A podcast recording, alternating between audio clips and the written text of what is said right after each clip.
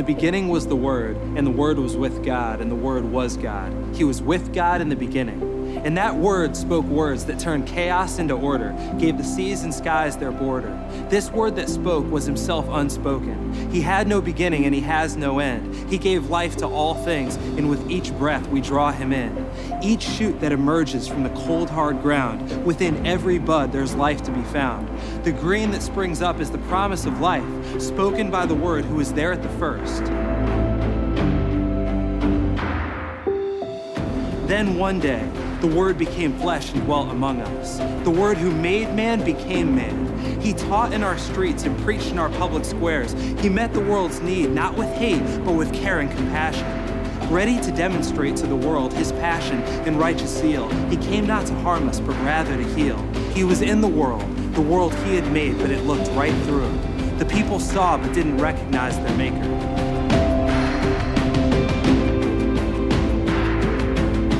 He went to the cross and died the death of the unjust. It shattered the faith of his disciples and tested their trust. But on the third day, on the third day, at the break of dawn, the light of life pierced the darkness. Death's power was gone. The grave could not hold him. The stone rolled away. The Creator burst forth into the light of new day.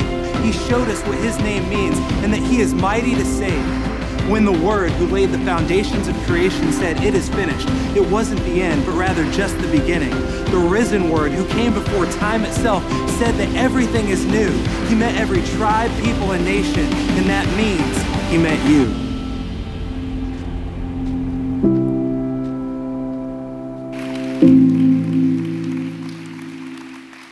Hey, everybody, happy Easter. Happy Easter.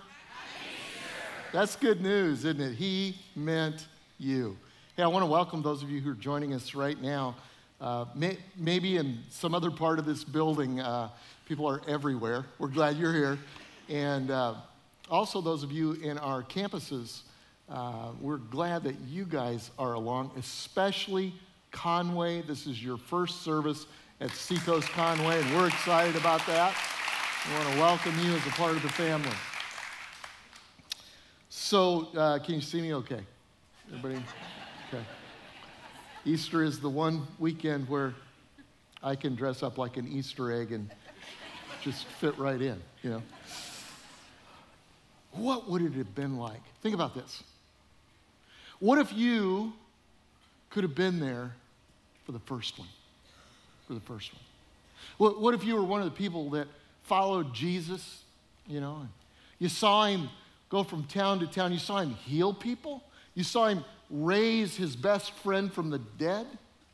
You, you, you, saw him teach like nobody had ever taught before. What would that be like? And then, how about experiencing Holy Week? Very first day, people are just cheering, Hosanna. Blessed is he that comes in the name of the Lord. And they're calling out his name. And, and then, what if you were there Friday? And you never saw that one coming. There he is hanging on a cross, and everything that you had lived for, everything that you had given up everything else for, is dead. Hope is gone.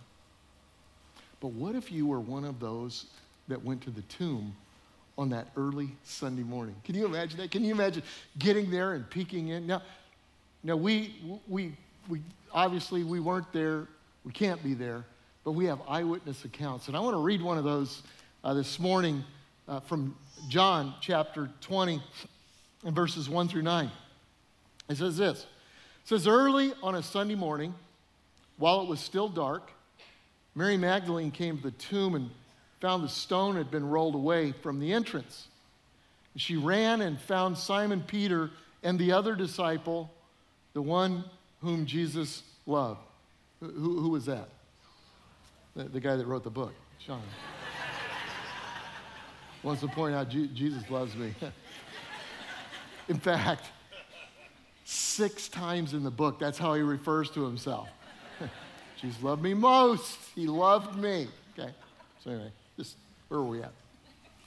So she said, They have taken the Lord's body out of the tomb, and we don't know where they put him.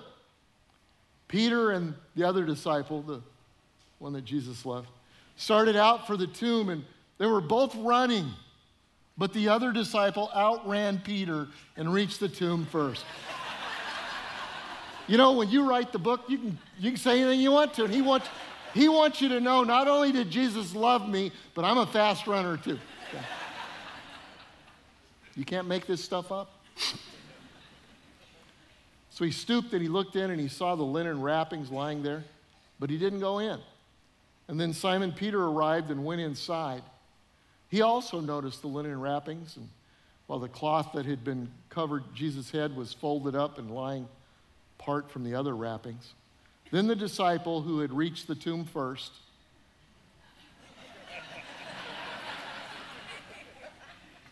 also went in, and he saw and he believed. He saw the empty tomb, and it changed him forever. He believed.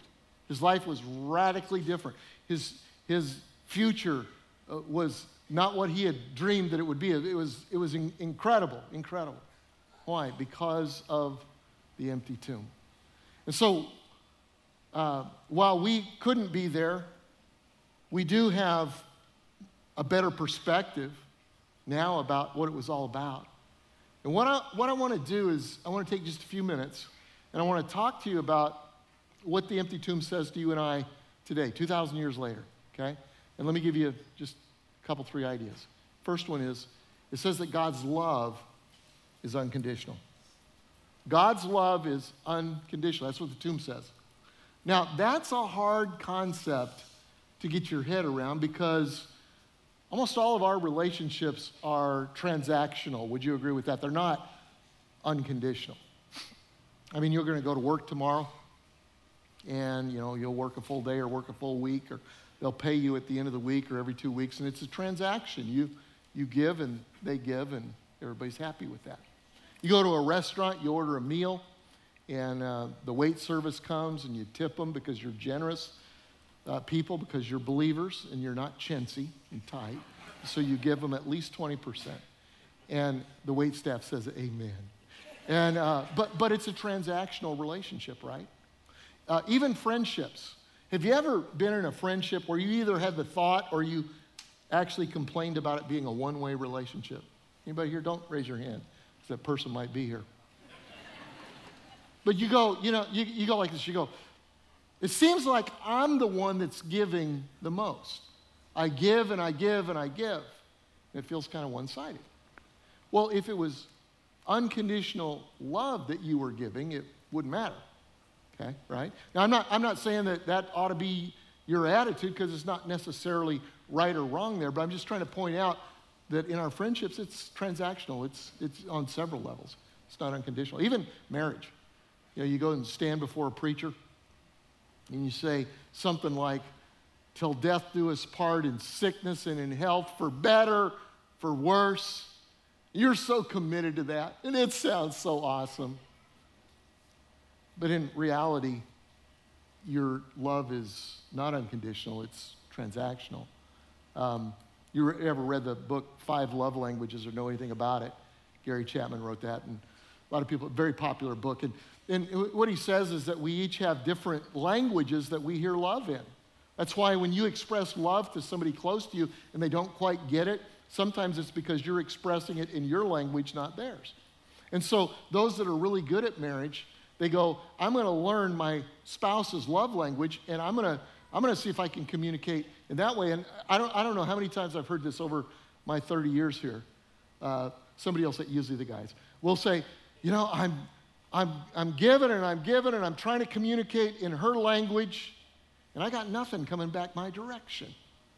Well, if it was unconditional love, it wouldn't matter.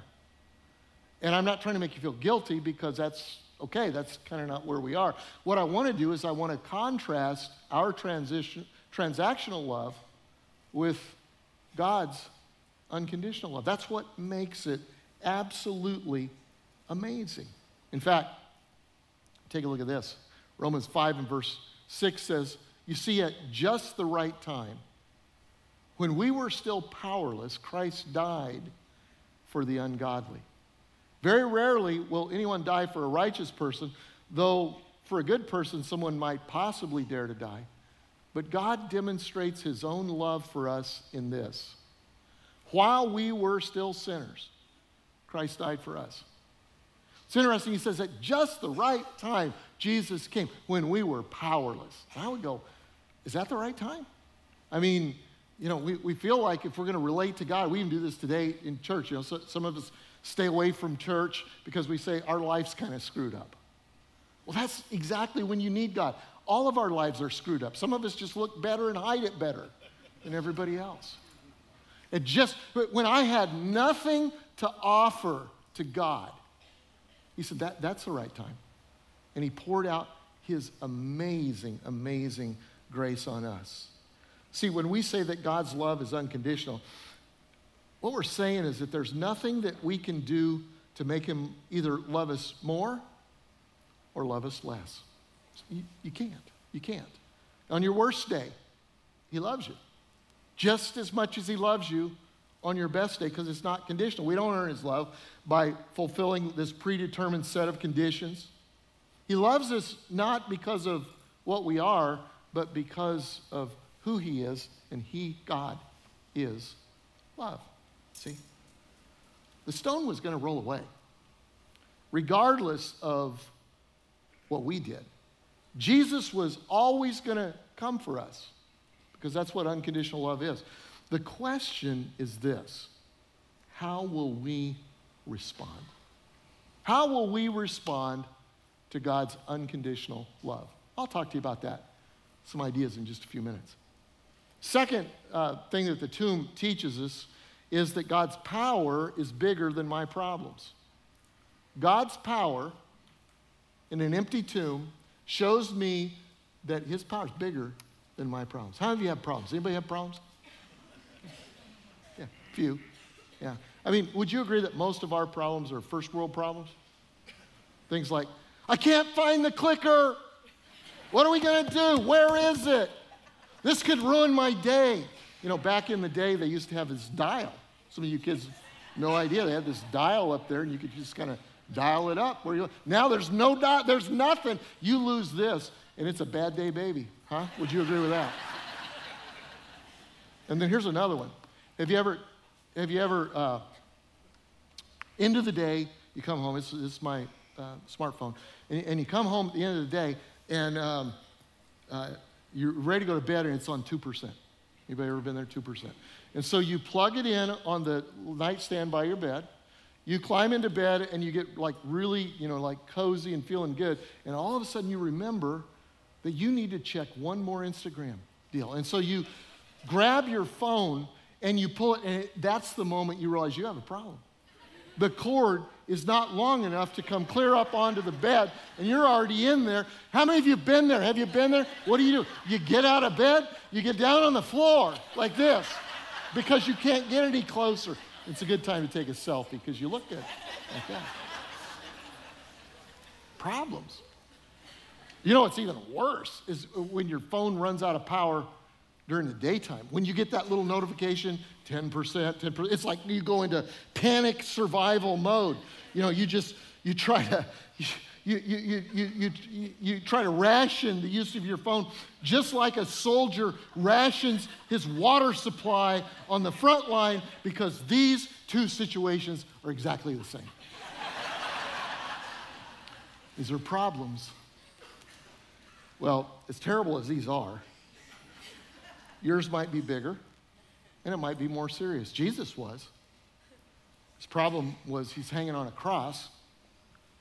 Um, his oppressors are arguing over who gets his stuff while he's being tormented. And his followers have scattered. About the only people that are left are his mother and a couple of friends and John, the disciple that he loved. And then he does this. He cried out with a loud voice and breathed his last. He's dead. The end. It's over. Made a great run. Great run. But now he's done. Would you agree that being dead is a pretty big problem? Especially when you've come and proclaimed that you are the Son of God. Hard to think of a bigger problem, but death is the most powerful weapon that the devil has. In fact, the Bible calls it the last enemy. It's, if we were going to be honest, just about everybody in here, uh, maybe you don't fear death, a lot of people do, but it's the unknown. wish you didn't have to go through it. And Jesus is dead. Jesus is dead. But you know what? To God, that was nothing. Overcoming death is the most natural thing in the world for the author of life. And here's what he wants to do with you there, there may be a death, uh, it could be a death of a dream, a death of a career, a death of a relationship, a death of hope itself. Could be the death of a, of a loved one. You know what? God wants you to experience His power this Easter, which is greater than your problems. I want you to hear a story. It's a fellow seacoaster that went through a very, very difficult situation. She'll explain how God's power uh, was bigger than her problem.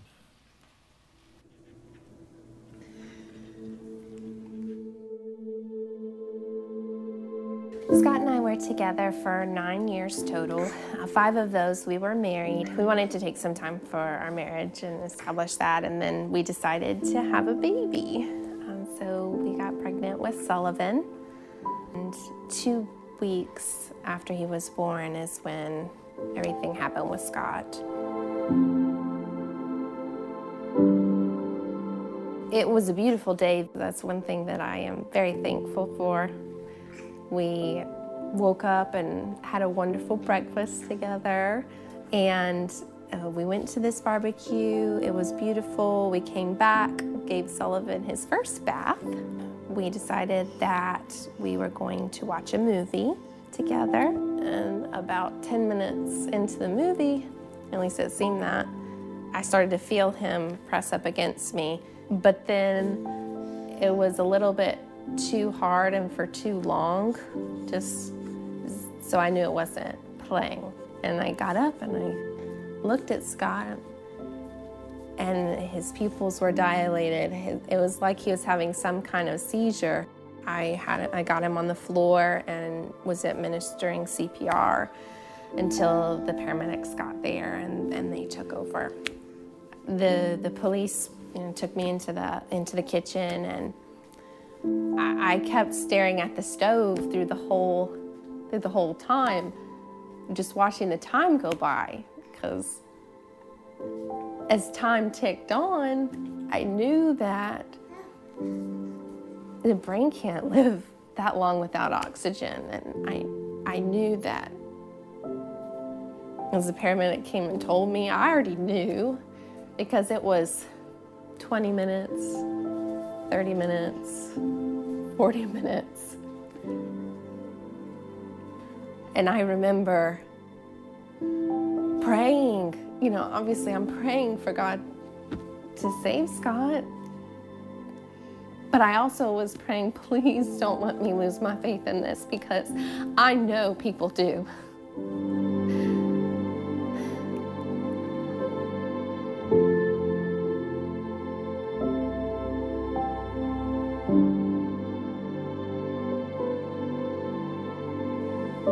Way everything happened, I believe that God made it happen that way precisely so that I would be able to process it better and I would be able to heal.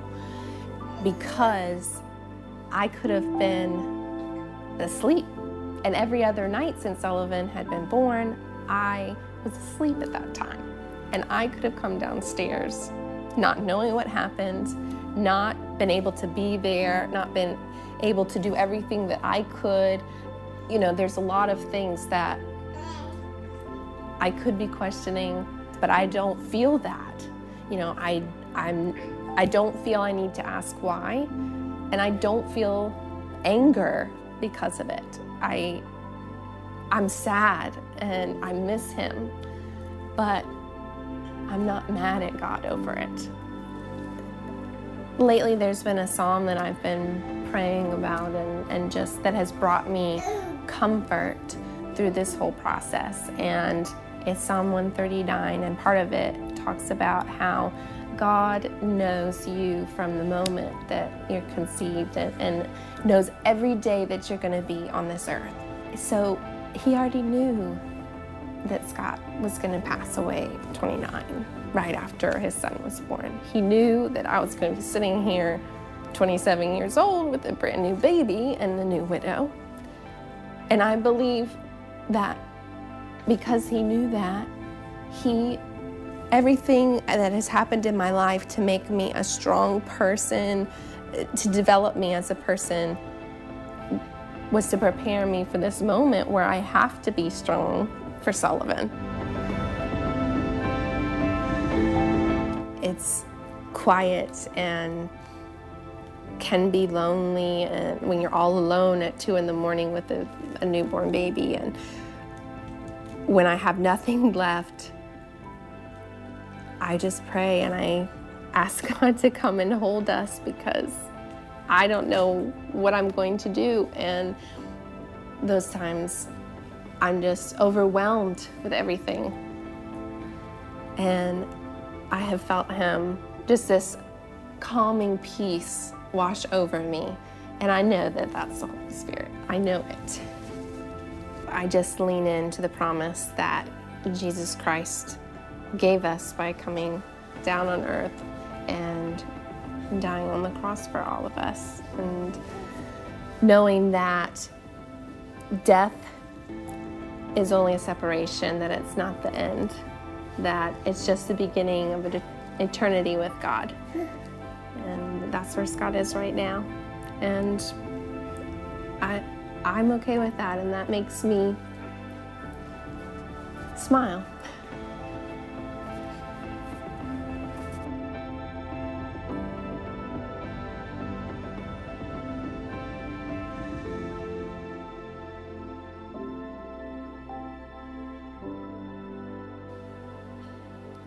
I can't think of a more difficult circumstance than that.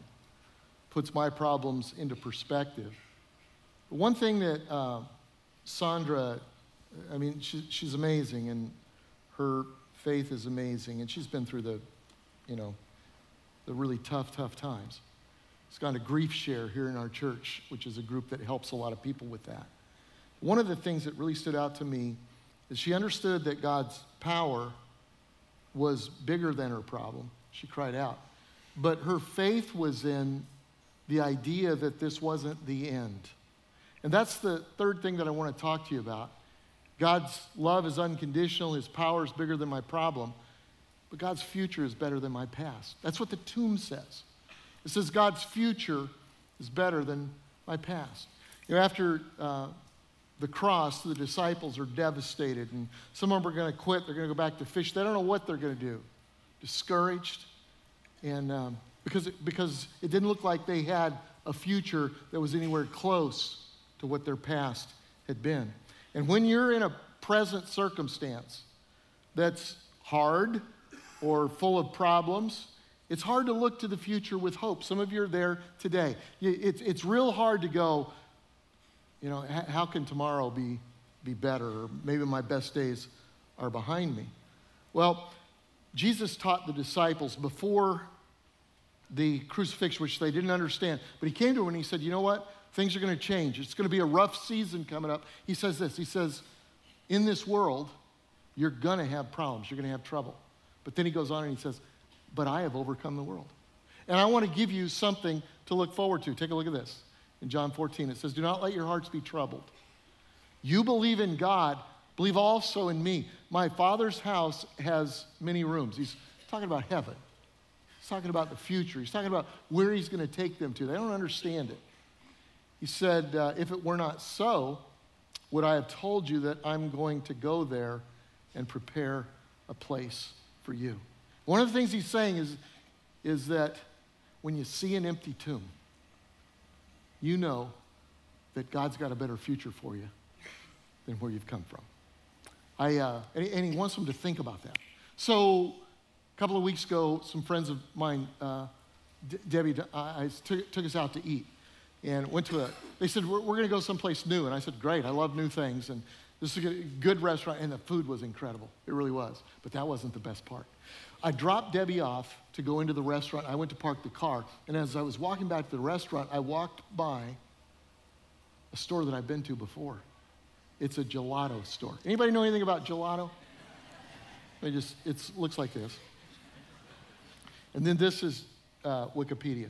Gelato is made with a base of milk, cream, and sugar and flavored with fruit, nuts, purees, and other flavorings. In other words, it's got all the food groups in it. Um, it says it is generally lower in fat than other styles of ice cream, so it's, it's healthy.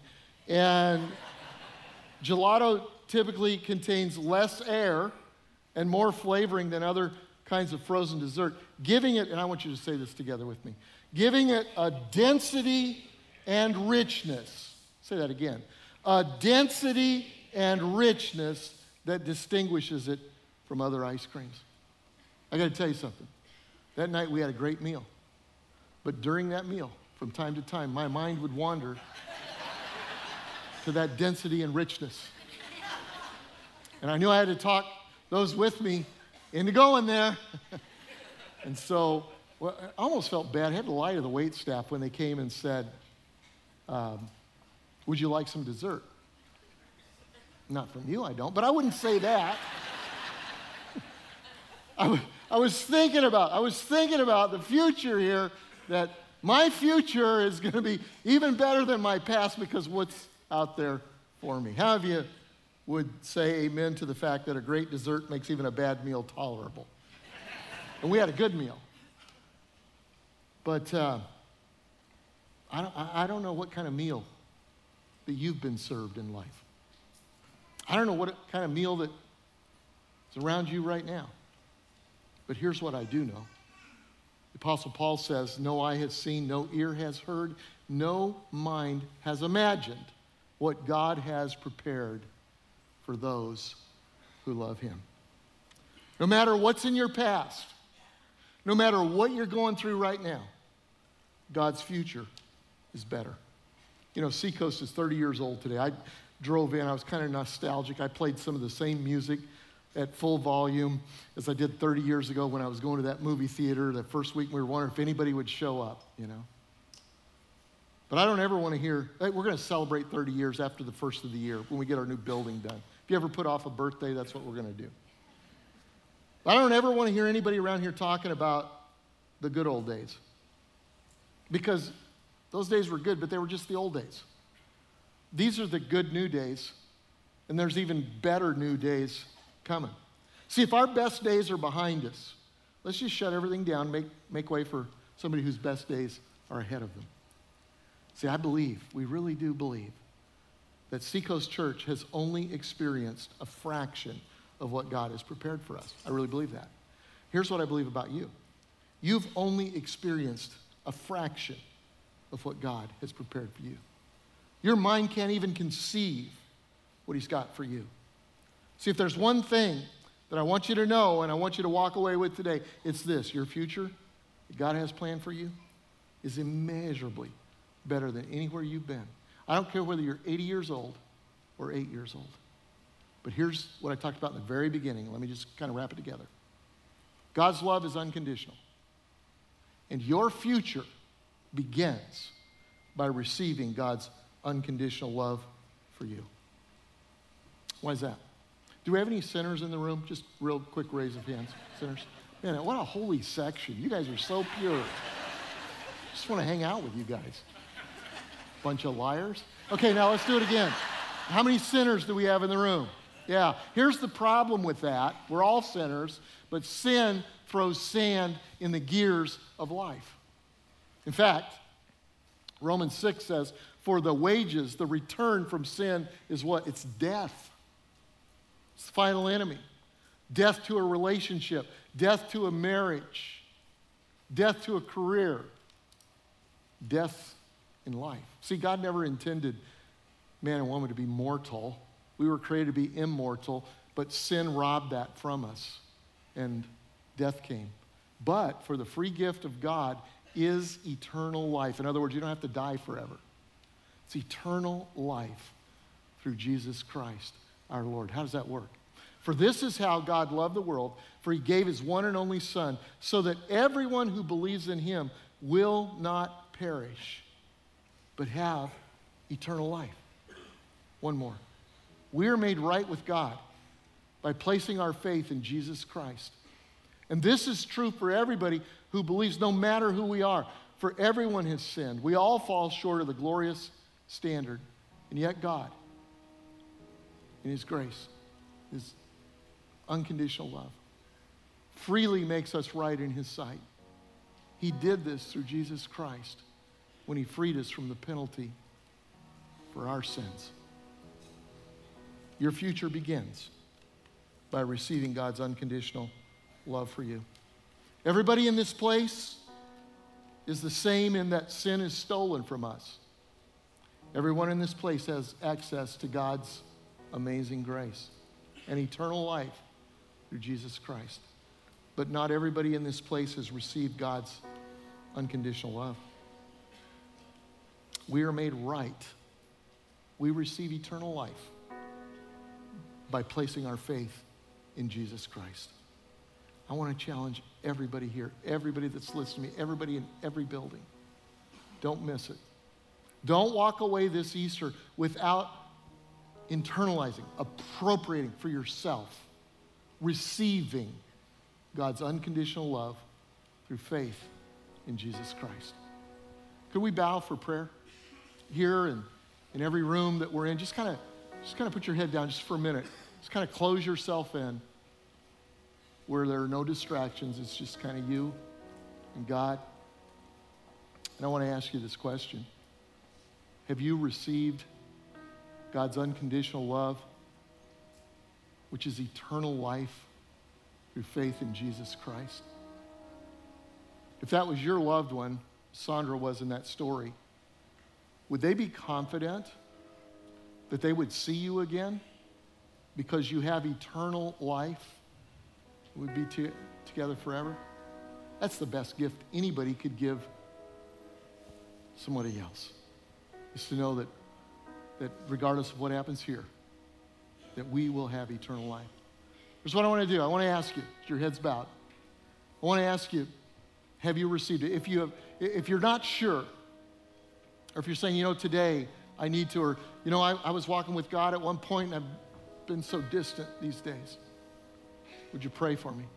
If you want to receive eternal life, here's what I want you to do. Here and in the campuses, our campus pastors are coming to the front right now.